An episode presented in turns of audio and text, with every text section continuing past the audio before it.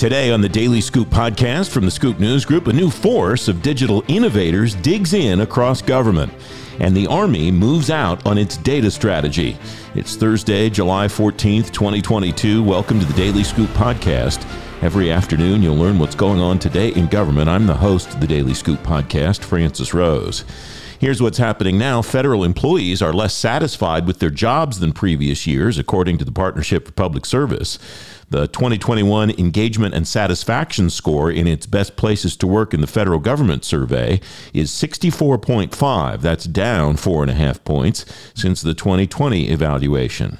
At the agency level, the partnership says only about a third of agencies saw their scores go up. An industry day is coming for the Defense Department's Rapid Defense Experimentation Reserve Project. Pentagon officials say the project will speed up the delivery of new warfighting capabilities to combatant commanders. Johns Hopkins Applied Physics Laboratory in Laurel, Maryland will host the Industry Day July 26th. You can read more about these stories and lots of other news at fedscoop.com. The 13th year of Fed Talks is happening August 24th. High level leaders in government, industry, academia, and more will offer lightning talks, keynotes, and fireside chats. It's happening at the Ritz Carlton in Pentagon City. You can find a link to learn more and sign up in today's show notes at thedailyscooppodcast.com. The government's already seeing results from the first group of U.S. Digital Corps fellows, according to one of the program's overseers. The director of the Technology Transformation Service, Dave Zvenyach, tells FedScoop 13 agencies have accepted more than 40 fellows into the program. Tony Scott's chief executive officer of Intrusion. He's former chief information officer of the United States. Tony, welcome. Thanks for coming on the program. I know you're a big booster of all of these kinds of programs when you were in government. What's the benefit that this brings at the agency level for having this type of talent in house? Welcome. Well, good morning. I think you know the biggest benefit really is um, an ability to quickly get access to skill sets that might take months or years even to get into an agency following some of the normal uh, processes. So, uh, at a time when tech talent's hard to come by anyhow, I see this as a great opportunity for agencies uh, overall. Where do you think this group fits into the broader innovation or fellowship landscape? Presidential Innovation Fellows exist, have for a number of years. They're making an impact. There are other groups like this across the landscape. Where does this fit in? What's different about uh, the U.S. Digital Corps, in your view, and or, or what should be different? Maybe what should other organizations be doing to distinguish themselves from the other ones? Well, I think one of the challenges, Francis, historically has been um, how to integrate these new talent or people that didn't come up through the government ranks with the rank and file, the people who have everyday responsibilities and are charged, you know, with the long-term care and feeding of technology in the uh, agency. And if you can figure out a way to bring people in and successfully integrate them and have them work on agency priorities um, and the most critical things that the agency is trying to do, meaning there's strong alignment there, it's great.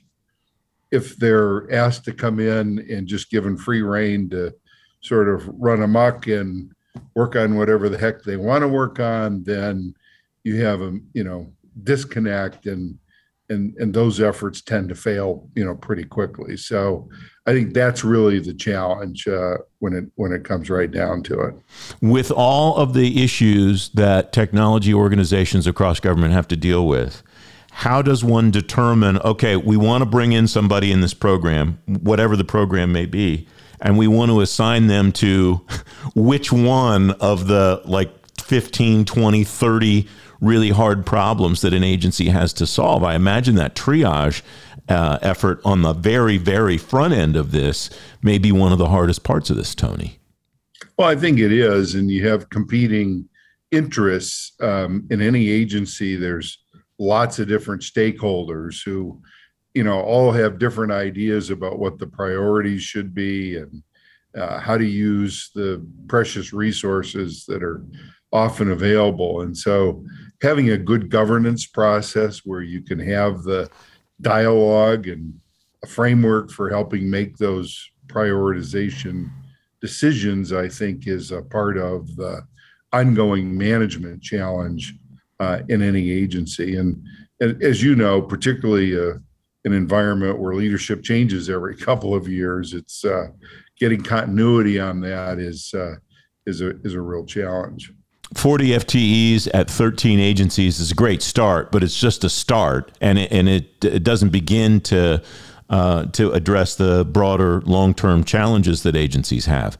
How can one scale an organization like this, whether it's in an agency and we decide we're going to bring in 10 of these people instead of just the one that we have in the first cohort, or more broadly, uh, how does one scale this across the government to make sure that it stays effective? Well, I think there's a couple of scale challenges here. One is just first one is funding. You know, how much how much money goes into the program and who gets to make the decisions about spending that money. Um, uh, that's always been, you know, sort of one of the challenges. But assuming you can solve the funding challenge, then it's one I think of uh, demonstrating value over time. Um, and I think it's important for these teams to make sure that they are capturing the benefits and creating the right visibility of uh, the, not only the successes but the lessons learned so that the same mistakes aren't made obviously over and over and over again What's your sense of the ecosystem that exists for the sharing of those ideas, success stories, lessons learned across government? I, I, I, get what you're saying about you want to make sure, basically, it sounds like you're saying we need to tell Congress the story that this is working so they'll continue to provide the funding for it. But it also strikes me it's important and in a kind of a horizontal level to make sure that these uh, communities are all feeding off each other also. Well, I think that's exactly right. And uh, it's not only lessons learned for these digital teams, but it's also lessons learned for the host agencies. You know, how can they better utilize uh, this set of resources? How can they um, be more specific about the kind of talent that they need? At the end of the day, I think the current programs require that ultimately the agencies reimburse GSA for these resources. And that will work well if there's a good back and forth between the agencies and GSA uh, in terms of what the needs are. Um, you know, all the funding things are worked out, and uh, the talent matches the uh, the needs of the agency. And that's not a sounds easy on paper, but um, you know, the the government's pretty big, and and there's a lot of uh, you know stakeholders and interests there that uh, have to get engaged. So it's uh, it's no small task, I think. Dave Zvenyach at TTS tells my colleague Dave Nyczepir, I would love for 100% of these fellows to stay in government. Now, that may be an aspirational goal, probably is. But I've been struck over the years, Tony, by the number of people that come in from outside government, whether it's through the U.S. Digital Service or other organizations and yeah, they don't serve for 20 years, but they serve for a lot longer than I think people expected them to stay when this first started to happen under under your tenure and and and during the Obama administration. That emphasis really began. Um, what's driving that? Is it as simple as mission? Because everybody says, well, the mission of the government is very compelling. That's true. But I wonder if it's as simple as that for retaining these kinds of folks who really could go back to Silicon Valley, go back to Austin or wherever, and really do very well for themselves and wind up staying in Washington? I think there's a couple of things, Francis, that I've heard from people. One is you really do get to work with some of the smartest people you've ever had the opportunity to work with. And you get to work on some of the hardest problems that you've ever been challenged to work on. And I think for a certain group of people, there's a, an attractiveness to that. Um, I would also say it's you know Washington is a different place to work than it used to be a few years ago. It's a pretty exciting place, and there's a lot of good things going on that you might not get. Um, and then I think also there's sort of if you're in the tech space, there's sort of a fatigue that's set in with some of the social media, sort of other places where you might work. And um, as I said earlier, some of these problems that you get to work on if you're affiliated with a government agency are affecting people's lives. Uh, and as you get further along in your career, um, you begin to think about your legacy. You begin to think about the contributions that you may have made or not have made. And I think a lot of people want to put something on the scoreboard and say, I really did something. I accomplished something with my life, with my degree, with my, um, you know, finances, all, you know, all kinds of different things could be motivators. But those are some of the common threads that I've heard from people. And, um, and I think it's great. And I think we need to encourage a lot more of it, frankly. 13 agencies accepting these fellows, um, but with all due respect to General Services Administration and OMB, I mean, they kind of saw it coming and they understand the benefits of this. What would a successful uh, evangelism program, for lack of a better word, look like um, to get the word out to other agencies that they should participate in that there's an ROI here and that there's a long term benefit to derive from this?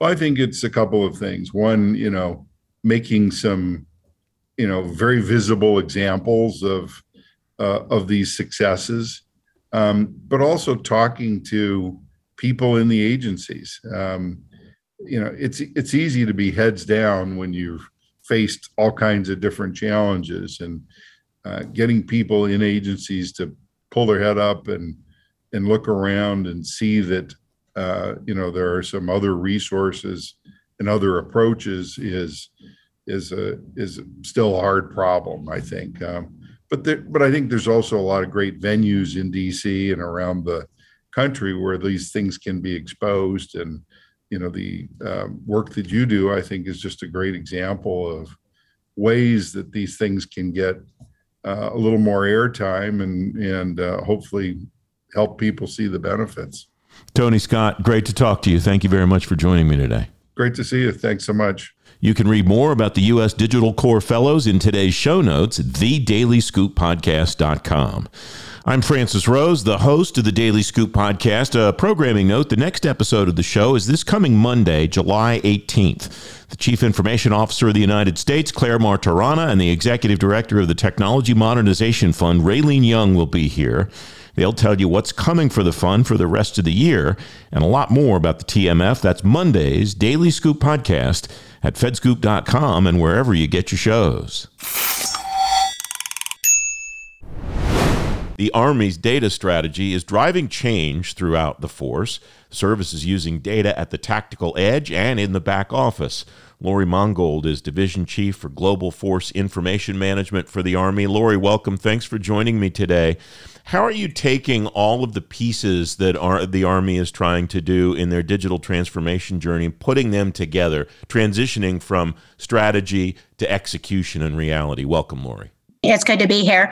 Um, yes. So what a what a like a monumental feat, right? Like to try to take all the bits and pieces to transform our army from what has historically been a very kinetic fight to a non kinetic fight. Um, as we look toward the future, as we gather intel and understand our adversaries and how the fight on the battlefield is changing significantly, um, we started with strategy. It's the Army, right? We're going to put policies in place. Uh, we're going to put a vision out. We're going to put a lot of strategic documents that sort of drive what is the department of defense doing how does the department of the army fit into the landscape of the department of defense and then from there like what are the key parts that each of the components of the army uh, whether that be the actual active duty the army reserve the national guard whether that be your civilian whether that be the business mission area the warfighting mission area how do we collude all that together to make sure that as we go on this transformation journey, we're all doing it together. So, some of the things that the Army has done is start with uh, that strategy that we talked about, and then sort of establish um, entities that are in charge. For example, a chief data office um, underneath the, the uh, CIO. uh, the chief information office and then from there we've we've aligned some data structure like data stewards across the mission areas um, we've looked across past the data stewards and we've looked for functional data managers like those folks that that have literacy of the data right so there's a there's a ton of data coming to us um, nothing new the army's always had a ton of data um, i actually read a statistic that said uh, in 2017, which was about five years ago, the Army processed about 22 terabytes of data a day, exponential. Um, the issue is, is what do you do with all that data? How do you wrangle it? How do you collude it? How do you make it make sense? And, and how do you gain decision dominance from that data?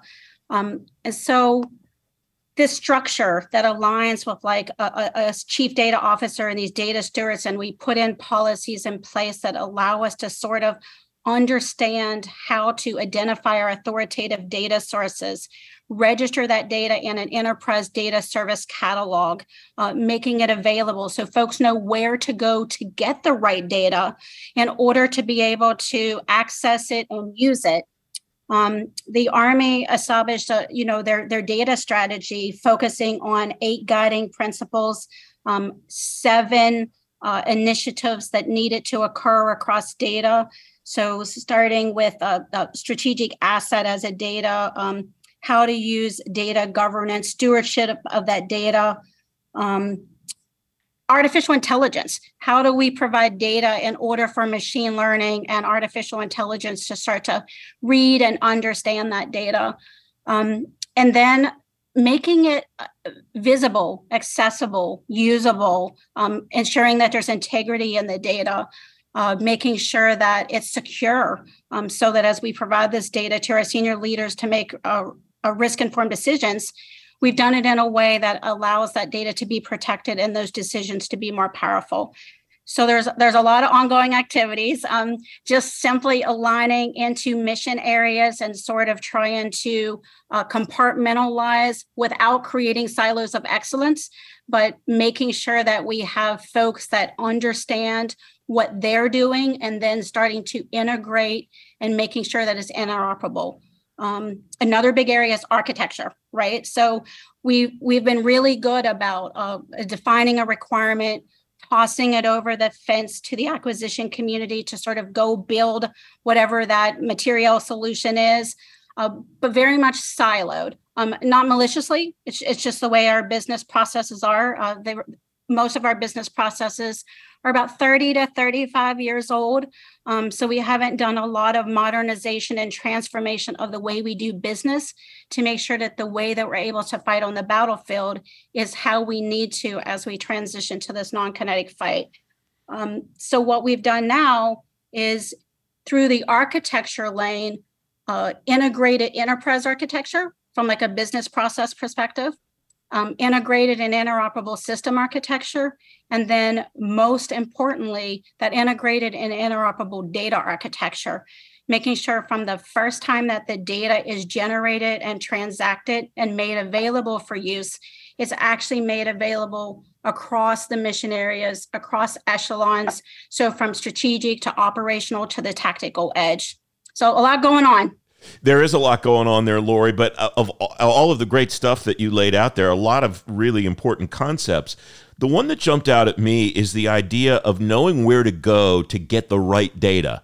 That requires that one knows what the right data is and what it is that that person will need in order to uh, uh, analyze the information and make the decision that that person needs to make what steps is the Army undertaking in order to identify, tag, curate, whatever name you want to attach right. to data so that one knows where to go to get the right data and one knows what the right data is?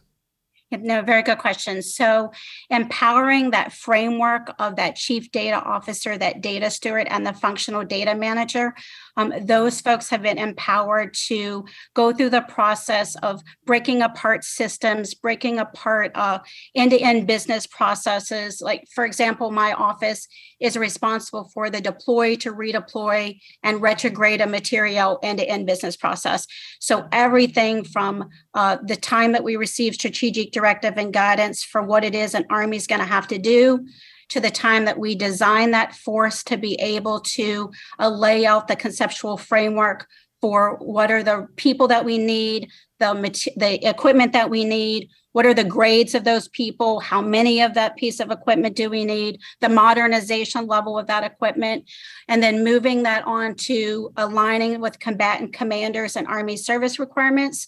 Um, on to preparing those forces and infrastructure, and then ultimately deploying and employing those forces. And so, taking apart that business process and conducting business process reengineering of it, uh, uh, with the stakeholder community, with the functional SMEs, the folks that do this on a daily basis, uh, taking sort of a clean sheet approach. Like if you were the king or the queen for the day, how would your day to day life be easier if you could draw out the, the task and the steps that you could do in your day, you know, to make your life easier? Yeah. Um, and a lot of what we found was um, that end-to-end business process is about 60% manual in 2022 um, still very swivel chair activity. Um, hey use phone calls a powerpoint spreadsheet deep on johnny and jill's computer. Um, so this is an opportunity to to sort of restructure that business process. Um, partner with industry for best practices on on how do we do things you know breaking our business process down simplified. We are assigned a mission. We have to provide resources to support that mission and we have to get the right people at the right place at the right time for that right mission. And so simplifying that understanding the best way to do that by introduction of like robust workflows um, access to the data early and often um, not having to do like the first time that data is entered not having to enter it again and again and again um, and then back to the identification of that data those folks in that process that are those oh, these um, primary responsibility for that business process they're also the same people that serve as your functional data managers. So they're the folks that know the data that they're transacting. They understand the data. They're literate of the data, which is a which is a key key element we've been trying to drive specifically in the Army, data literacy. Um, understanding the data, how it's used, what does it mean if I take this data element and combine it with this data element? Does it mean something different? Um, those folks, empowering them to be able to identify that data, and then taking it a step further and registering those data objects and those authoritative data sources in an enterprise data service catalog that's managed at the enterprise level. Um, and then that serves as a one-stop shop. So I I think about it. I'm, I'm just a I'm just a country girl from West Virginia. So I think about when I walk into my public library and I, and I don't exactly know where to go. I go to that card catalog. That's sort of what this enterprise data service catalog is. I, I know I need some data. I'm not exactly sure where to get it. I'm not exactly literate of it. So I go to this enterprise data service catalog, I figure out where it is, and I'm redirected to the right POCs.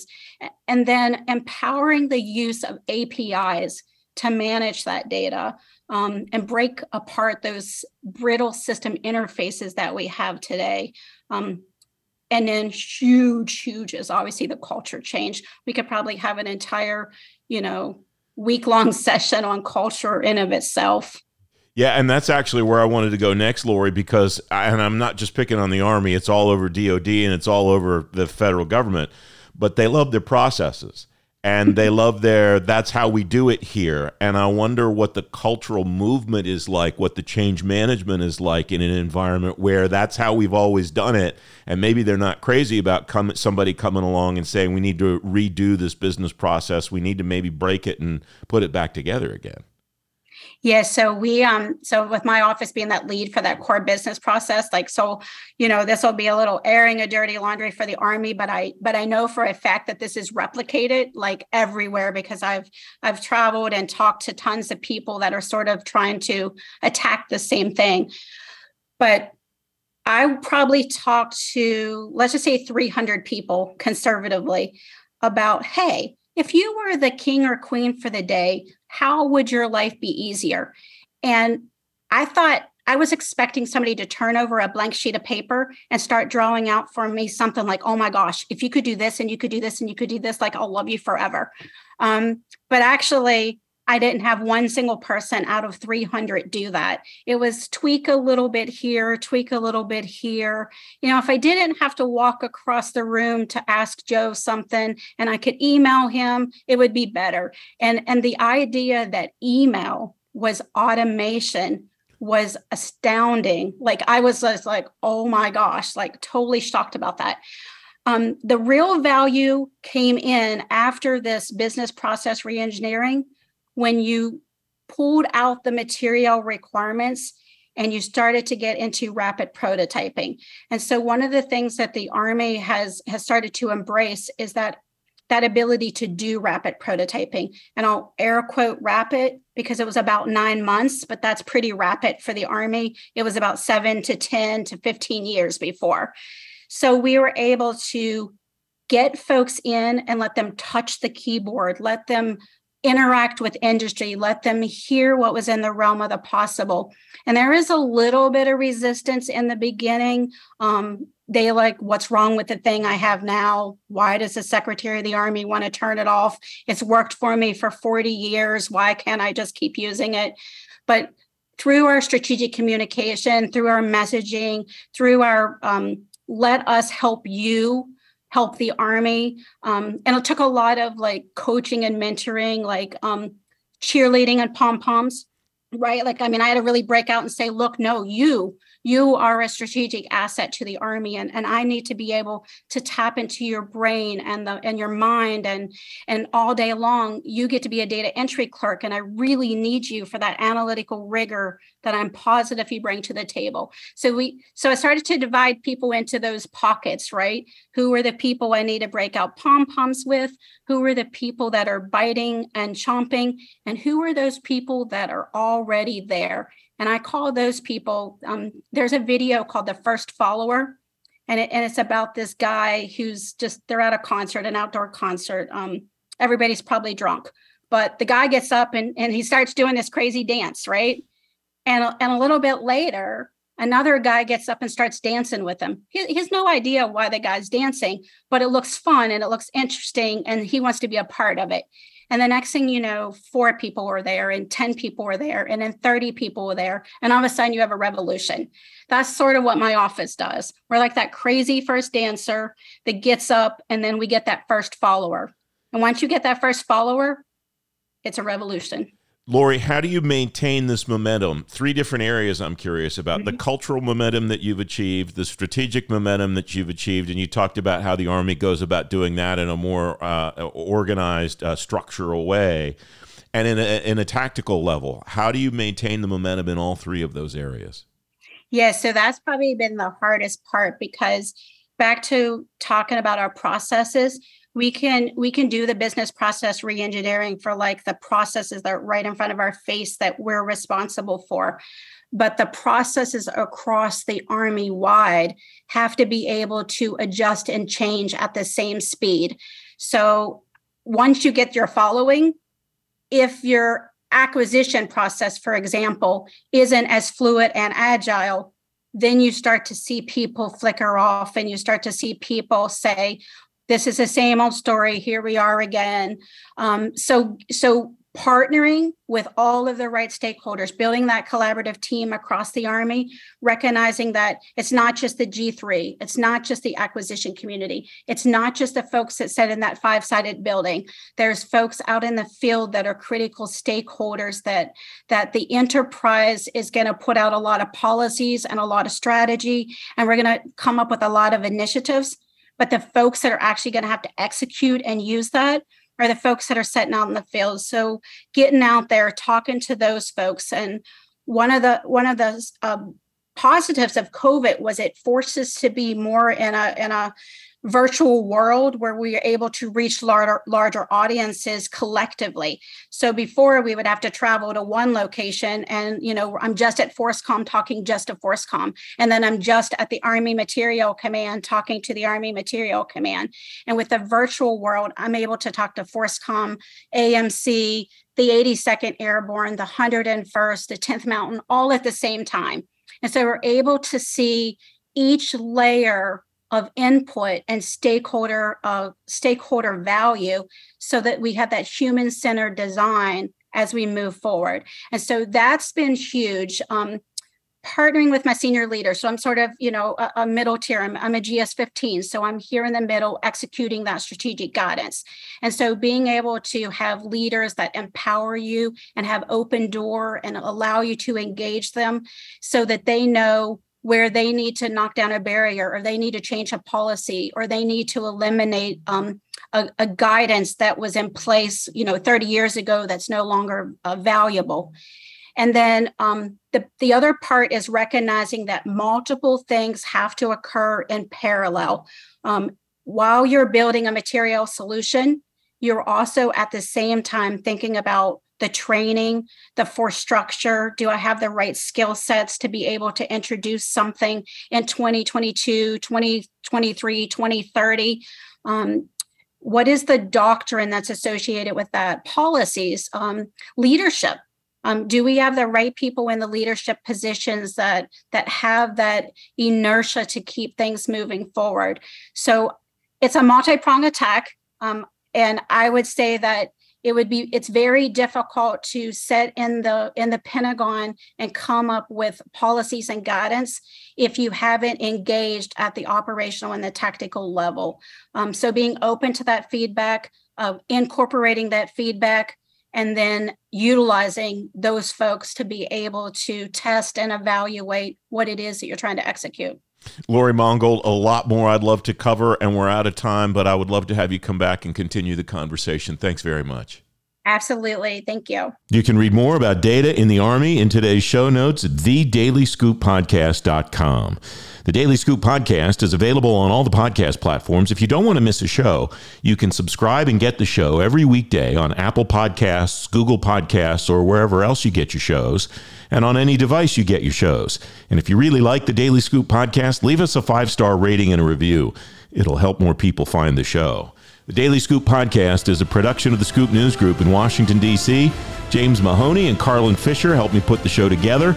The entire Scoop News Group team contributes. To the Daily Scoop podcast back on Monday with Clare Martorana and Raylene Yung. Until then, I'm Francis Rose. Thanks for listening.